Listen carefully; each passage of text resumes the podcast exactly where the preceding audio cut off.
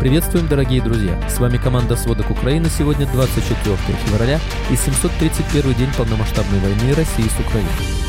Украинцы продолжают сбивать российские самолеты. Сырские и Зеленский обратились к украинцам во вторую годовщину полномасштабной войны, а ряд лидеров ЕС прибыли в Киев. Великобритания предлагает свое гражданство российским информаторам, инвестирует 245 миллионов фунтов в Украину и анализирует потери России, а Индия пытается вернуть своих граждан из российской армии. Тем временем в самой России горит металлургический комбинат, издеваются над телом Навального и его матерью, а также увеличивают продолжительность уроков истории в школах. Подробнее об этих и других событиях, произошедших сегодня.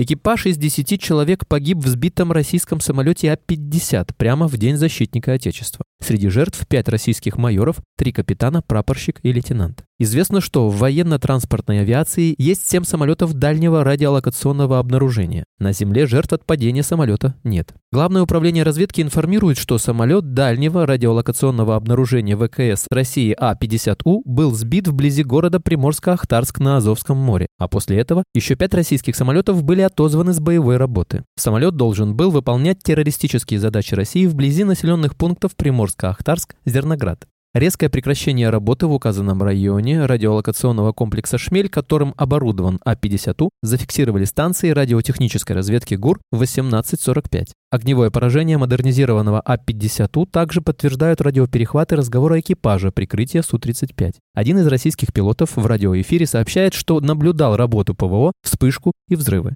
Силы обороны Украины заявляют, что сбили этот самолет советского ЗРК С-200. Надо отметить, что зенитно-ракетные комплексы С-200 начали разрабатывать еще в Советском Союзе 60 лет назад. Впоследствии комплекс прошел несколько модернизаций. В июле 23 года россияне начали делать заявления об ударах по объектам в России и на оккупированных территориях ракетами от комплекса С-200. По словам россиян, украинцы переделали систему ПВО для ударов по наземным целям и бьют ракетами 5В-28. Бывший заместитель начальника генштаба ВСУ, ответственный за систему ПВО Игорь Романенко, рассказал, что украинские военные отрабатывали на тренировках применение ракеты С-200 по наземным целям. Российские источники не подтверждают украинскую версию событий, но признают факт падения самолета и смертей членов экипажа. Также, по сообщению СМИ, сегодня в Геническом районе Херсонской области упал российский самолет Су-34. Как отмечает Радио Свобода, очевидцы публикуют видео с места падения самолета. По неподтвержденным данным, он был сбит. Крымский ветер сообщает, что российский Су-34 после пуска ракеты по украинским городам исчез с экранов радаров. Это якобы произошло на высоте 2000 метров над Геническим районом.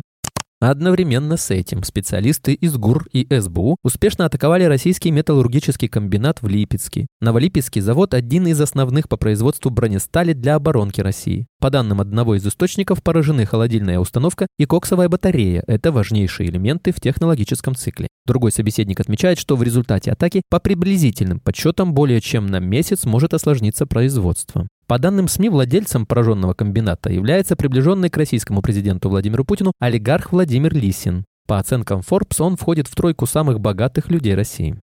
Тем временем, по данным Минобороны, за сутки в 10 украинских областях были атакованы 103 населенных пункта и 79 объектов инфраструктуры. В результате российских обстрелов в 10 областей есть раненые и погибшие среди гражданских, их количество уточняется. В результате обстрела россиянами Гуляй-Поля в Запорожской области погибла женщина, мужчина получил ранение.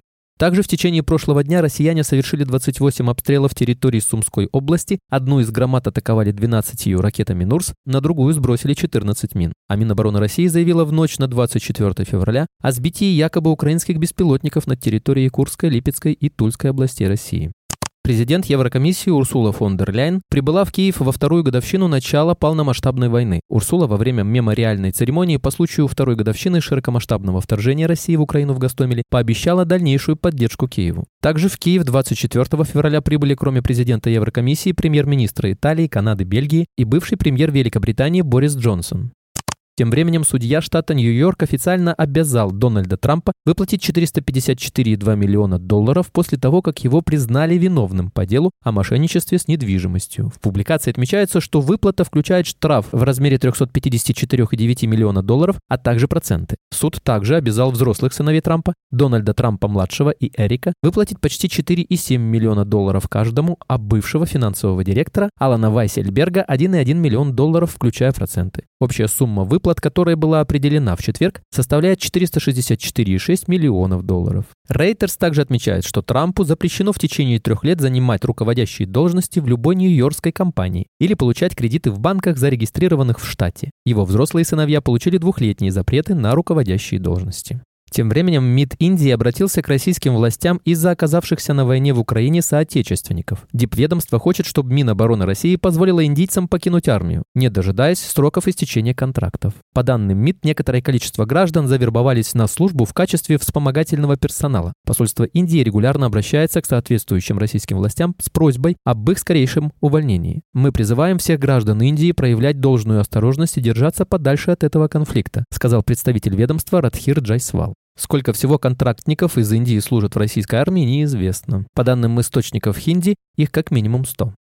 Больше половины, 59% россиян считают, что российская армия должна состоять по большей части или только из контрактников. Об этом говорят данные опроса ФОМ. Еще четверть опрошенных считают, что армия должна состоять наполовину из призывников, наполовину из контрактников. За призывную армию высказались только 8% россиян. В то же время правительство России предложило дать отсрочку от призыва в армию сотрудникам прокуратуры и Следственного комитета России. Соответствующий проект закона внесен в Госдуму, сообщает Интерфакс. В проекте предлагается предоставить отсрочку призыва на военную службу работникам прокуратуры и сотрудникам Следственного комитета России, поступившим на службу после получения высшего образования. Отсрочка будет действовать на все время службы. Кроме того, указанных лиц предлагается освободить от прохождения военных сборов и предоставить право на досрочное увольнение с военной службы по контракту, если таковой был ранее заключен. На данный момент аналогичная отсрочка предоставлена сотрудникам МВД, ФСИН, Росгвардии и работникам противопожарной службы. Минпросвещение планирует резко увеличить количество часов истории в школах. Оно вырастет почти в полтора раза, с 340 до 476. Это следует из документа, опубликованного на портале проектов нормативных правовых актов. В начале февраля президент России Владимир Путин потребовал уделять в школьной программе больше внимания предметам, которые формируют полноценную личность патриота. По его словам, стране нужны люди, которые любят родину и готовы к самопожертвованию. Сотрудники К-3 «Полярный волк», где погиб Алексей Навальный, в июле 22 года до смерти запытали осужденного Бахрамбека Шарифова и пытались выдать его смерть за самоубийство, сообщает Холод со ссылкой на источники. Шарифов, по данным издания, задохнулся во время пытки. Один из бывших заключенных рассказал Холоду, что эту пытку в «Полярном волке» применяли часто, просто в случае с Шарифовым переборщили. Также стало известно, что российские тюремщики наконец отдали тело оппозиционера Алексея Навального его матери. Ранее пресс-секретарь Навального Кира Ярмаш сообщила, что оппозиционного политика Алексея Навального похоронят прямо в колонии, если его мать не согласится провести тайную церемонию. Матери Алексея позвонил следователь и поставил ультиматум. Или она в течение трех часов соглашается на тайные похороны без публичного прощания, или Алексея захоронят в колонии. Она отказалась вести переговоры с СК, потому что у них нет полномочий решать, как и где ей хоронить сына, написала Ярмаш. Сейчас Людмила Ивановна в Салихарде. Похороны оппозиционера еще впереди. Неизвестно, будет ли власть мешать провести их так, как этого хочет семья.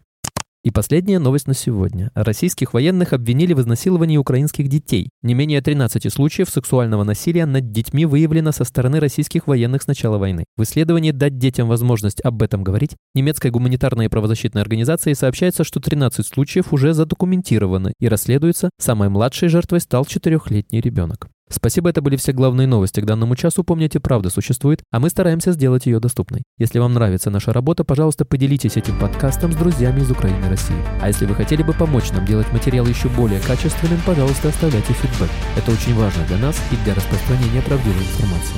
Увидимся завтра.